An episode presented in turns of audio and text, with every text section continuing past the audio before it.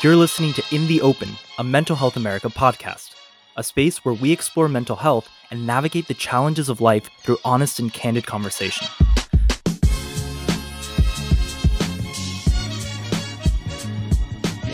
Hi, everybody, it's America. We're back for another session of In the Open. Teresa's here with me. Hey, everybody. So, we're following along on our series of trauma and then moving into healing. And today's conversation is going to focus on learning how to love yourself. So I've been thinking about this since I got up this morning. I'd love to just share a couple of thoughts that came up for me and then see where that takes us. The first thought that came to my mind was I don't identify as somebody that has this big T trauma, but if nobody had ever told me that the things that I've experienced could be interpreted as trauma, I wouldn't have seen it that way. So I didn't connect the two until much later. So now that I'm thinking about it more and more, I'm like, wow, even little things that I think I think are little things could be interpreted as huge things in how now I function as an adult.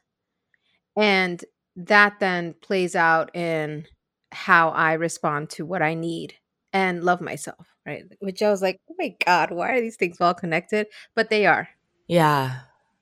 So tell me about your your process. Like you would say that you are a person who felt like you loved yourself. Yes.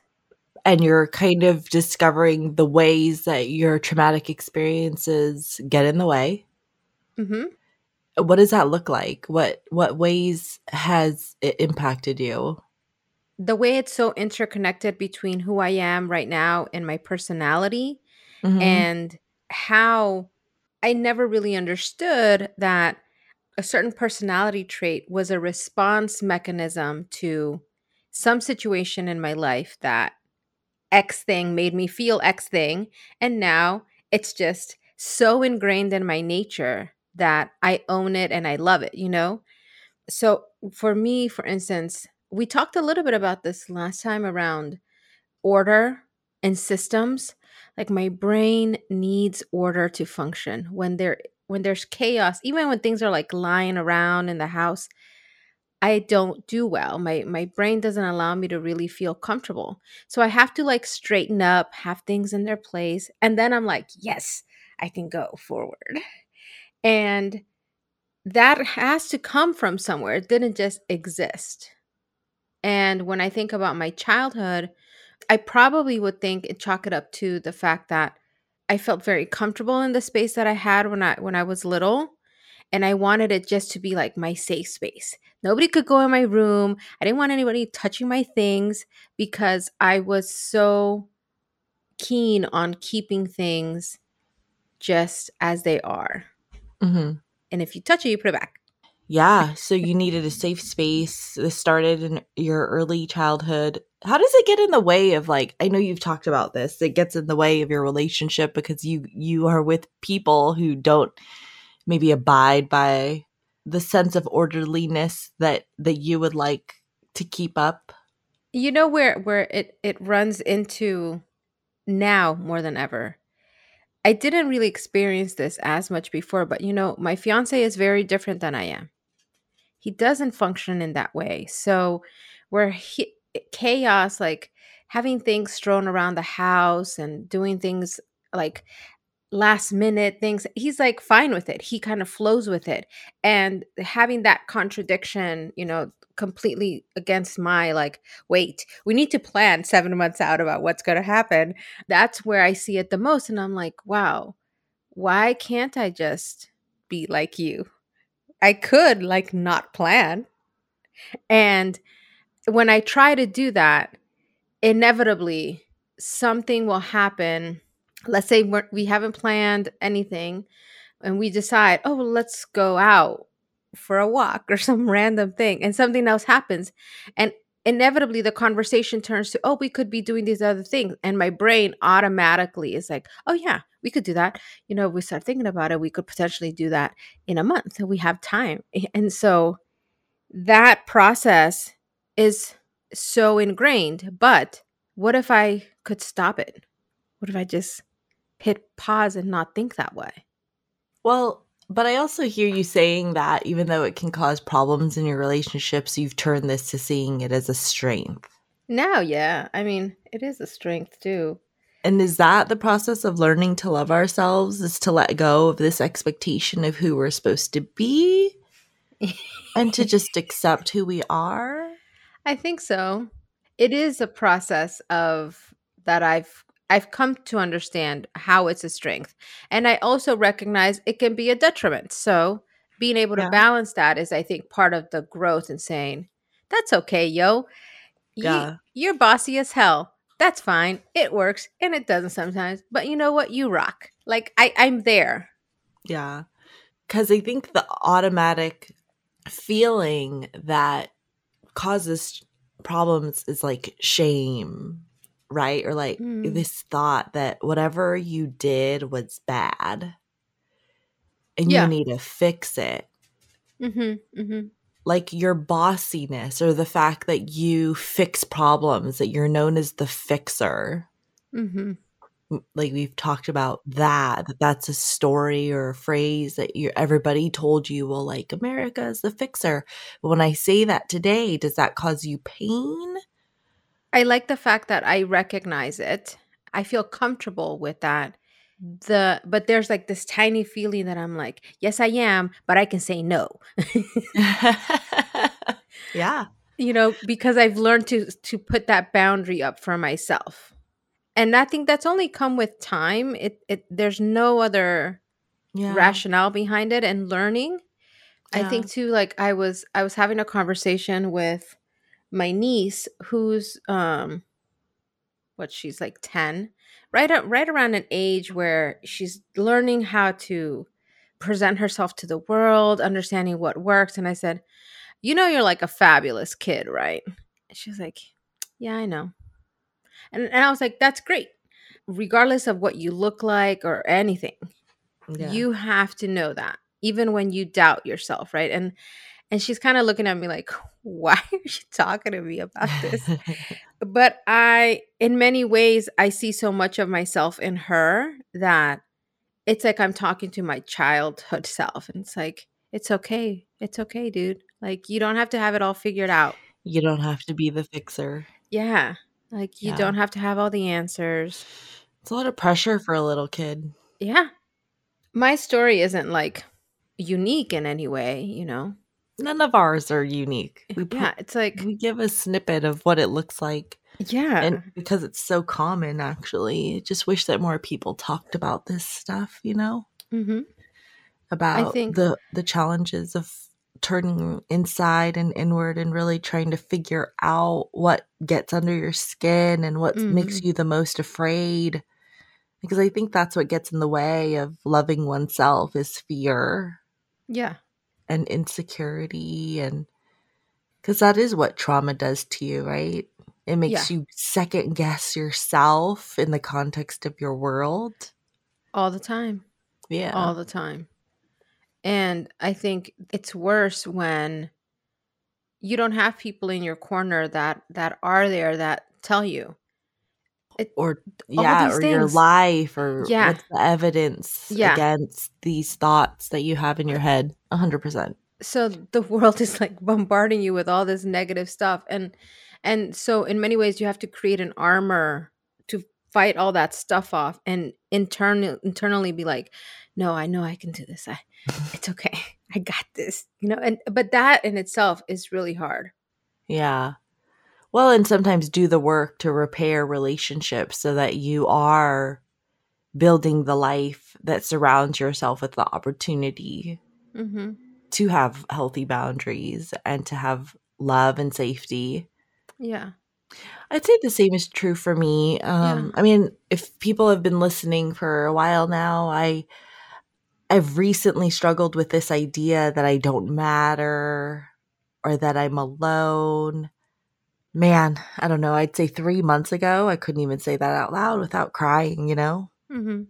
But it took a long time to figure out how much it was bothering me. And since leaning into that space and trying to focus on what does matter and how I do matter and letting go of relationships where I was working really hard at mattering for people, but they were Mm. never going to give me what I needed. And I don't know why I clinged on to that. That's been freeing.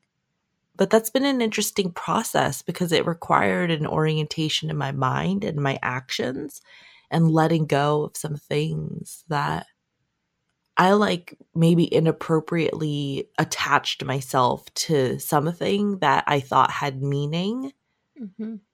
To fill a void and it wasn't working. But I gave like three years to that. But see, knowing your story, I can understand that because before when when you talked about, you know, being a kid and not really having a lot of friends. And so when when you find people that in some way are demonstrating some sort of nicety towards you, you do cling because you're like, "Oh, I found," and then now you oh, you've only been able to be like, "No, what I thought was nice really isn't nice. I know now that I deserve better." I'm still emotional about it. But like, yeah, you know, you for people who have to leave their family behind to find a new family, Mhm. to say like, "Oh, these fa- this family that I wasn't born in is a family of choice, but it's a family that cares about me." Yeah, definitely true. I think we're told so many rules in society. Us, I don't know, especially like certain cultures, but you know, like blood is th- whatever that phrase is. That's not even true. That stupid phrase, like what is it? Blood is thicker than water, which is not true Mhm. because that's also like also about witches, except for the coven or something like that. And like when I remember reading that and being like, ah, it's everything is fake. It's been used incorrectly. Everything is fake and being used to like keep you tied to people. Yeah.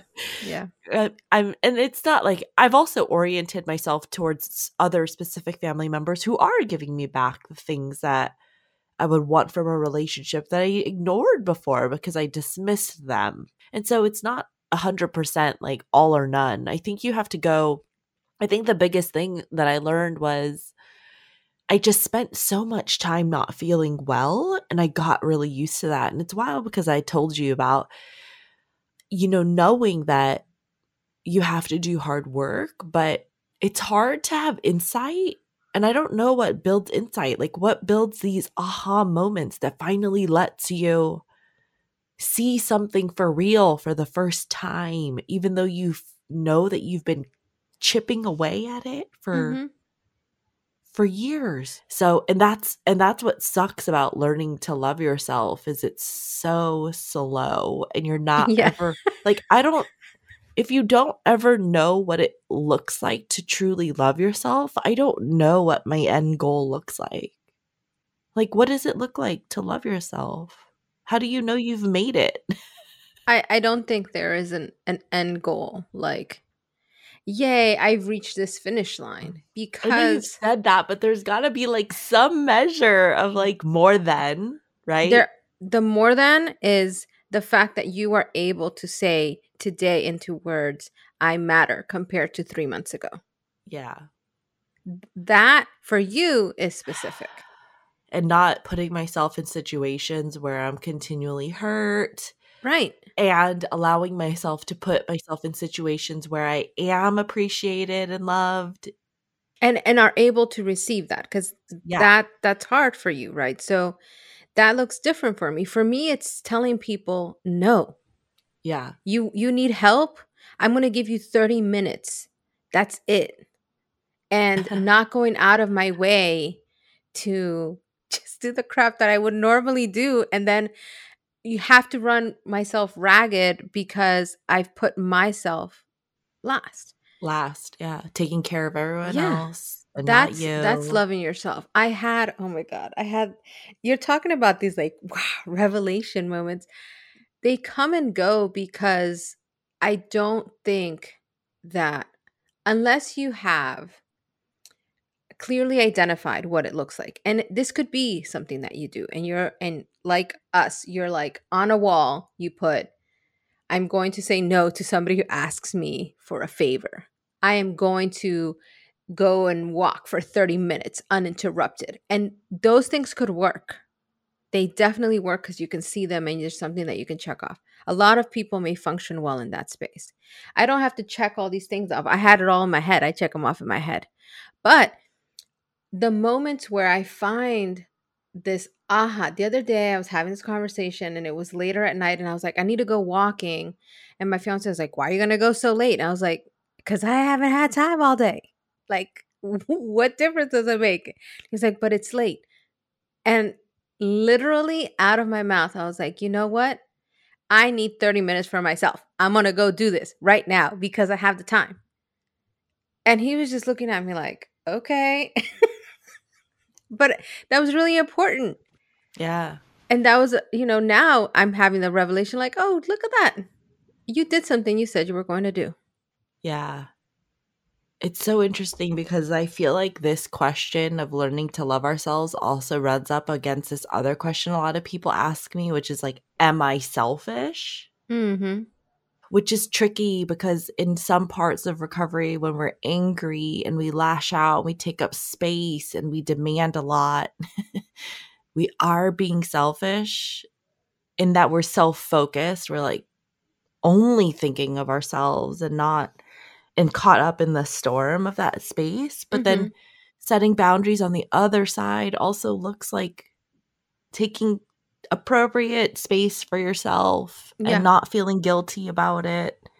Yeah, it's, it's the label of selfishness though. It is it's received oftentimes as negative. Yeah. And why? Who who said that? So like let's just throw that out the window. Me being able to define better parameters for my well-being. Yeah. Well, it's the people on the other side who are either genuinely impacted mm-hmm. by the consequences of our rage or who don't like the way that we're setting up boundaries. Completely and that's where yeah. and that's where the conflict comes up because you're like wait you've always allowed me to do x i can do whatever. Yeah. I remember being in my 20s one of my girlfriends you know, she would struggle with the fact that when she had relationships, they would just call at the end of the night at, after their work day and just be like, let's hang out. But she's in bed chilling and she would go. And it didn't work in her favor because it, it wasn't as meaningful as she wanted.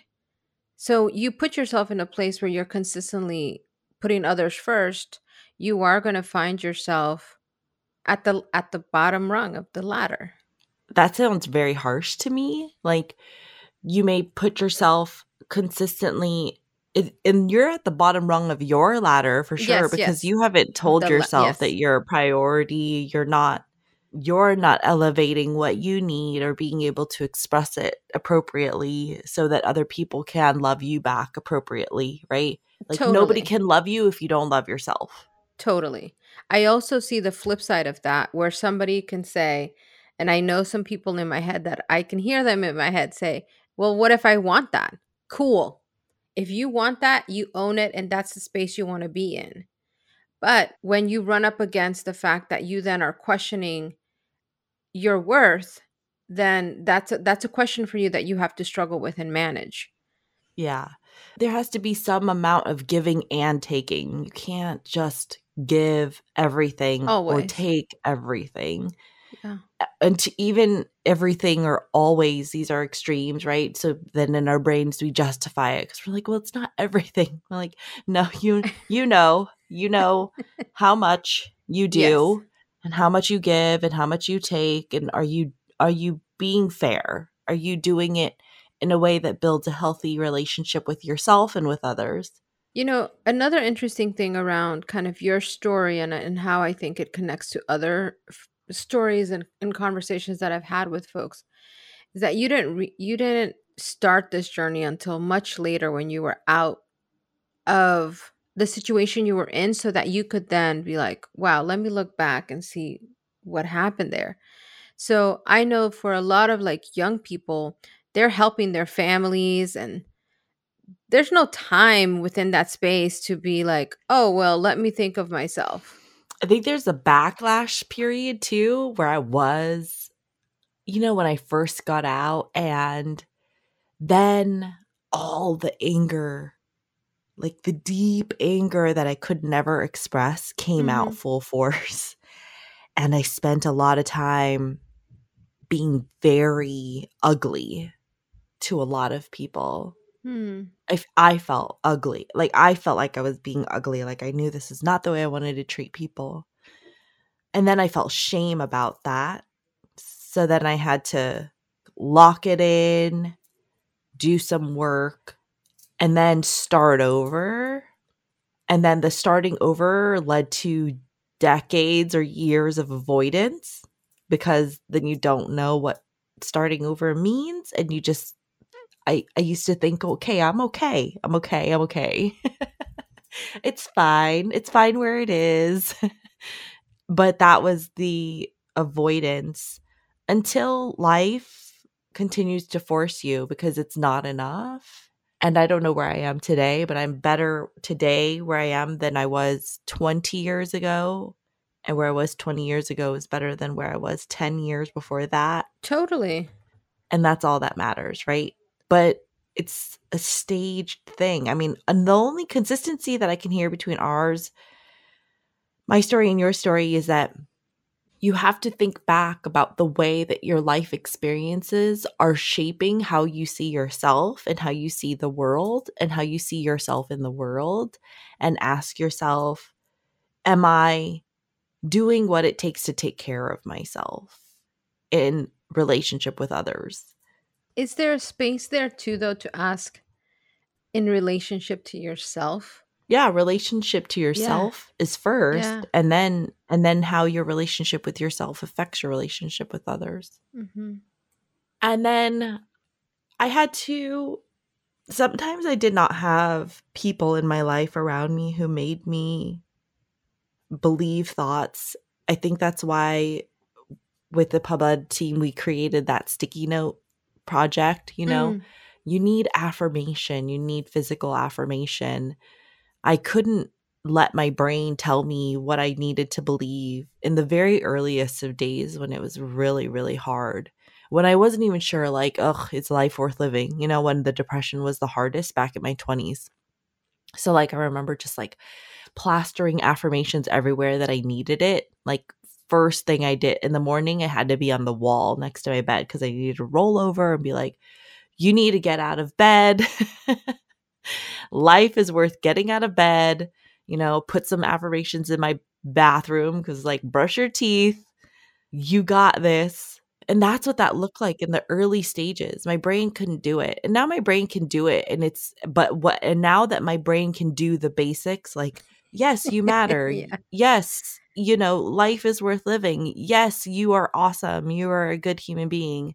Then it started to get, then it start bringing up those frames the same stories, the same stuck thought, but in a deeper way, in a way that was more complete about why why that one thing in my life was so hard to overcome you know and and that's been pretty cool to watch my brain heal over the years and see like it's the same story that I've been struggling with but how I struggled with it at 10 20, 30, and 40 has been different.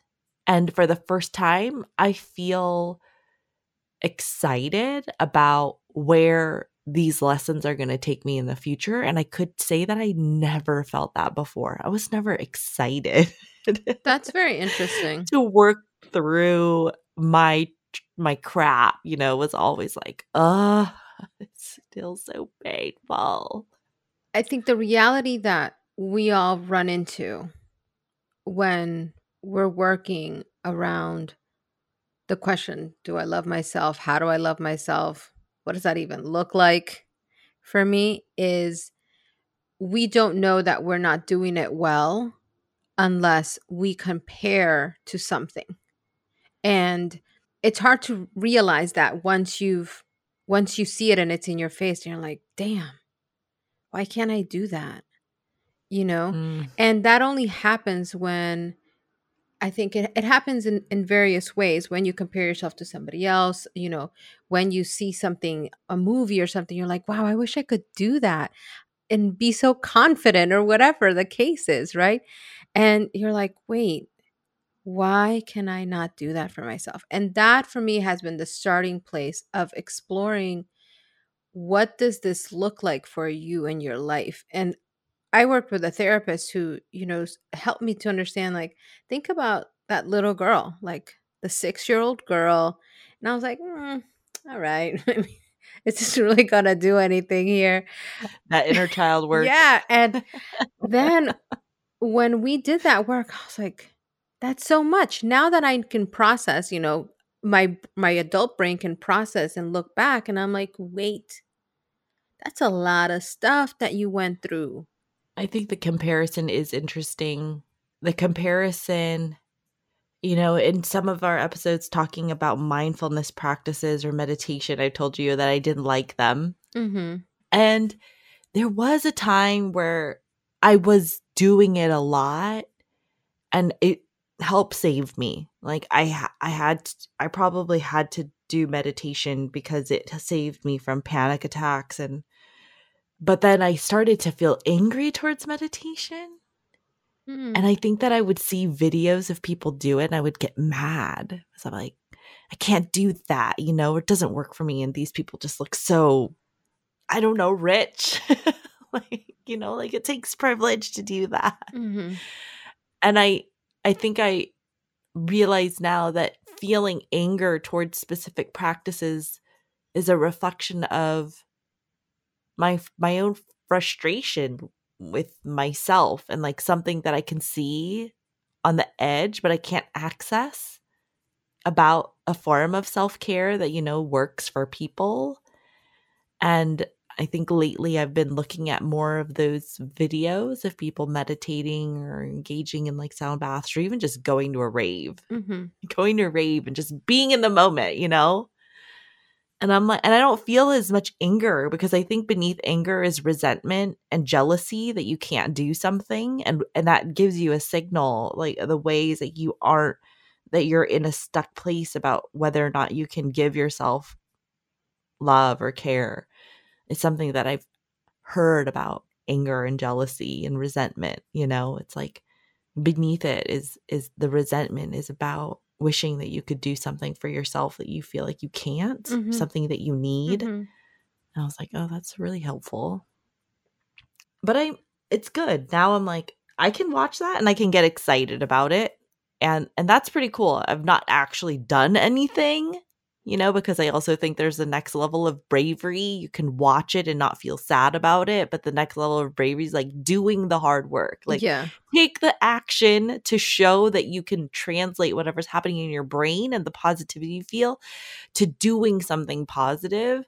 And so I mean I'm I I would love to go to a full on rave or like go to sit at a guided meditation somewhere. It takes a lot of energy in my brain to think about where to find it and like organize childcare, blah blah blah. But so I have to start small and that means like taking a walk or Totally.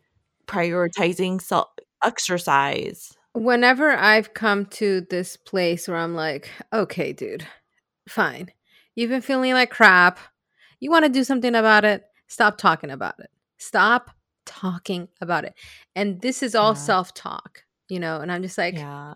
if I hear you say one more time that you're going to do this thing, you know? And Yeah. I've I've had to like I have to do it. Or else, You have to do it. Yeah. Yeah. Because this is the final thing about loving yourself. We do take a lot of time thinking about Mm. it. The harder thing is to do it. But when you do it, every action you take to do the thing that shows yourself self love, Yep. it gives back tenfold more than just thinking it. yeah. And it's effort. Yeah. And you have to ask yourself, like, why have you been robbing yourself of that? hmm Why do you put yourself last? Why do you think it's okay to not love yourself in this way? What's telling you? What messages are telling you that? Yeah. All right, then, people. Keep on fighting in the open and loving yourself. Definitely. Until next time.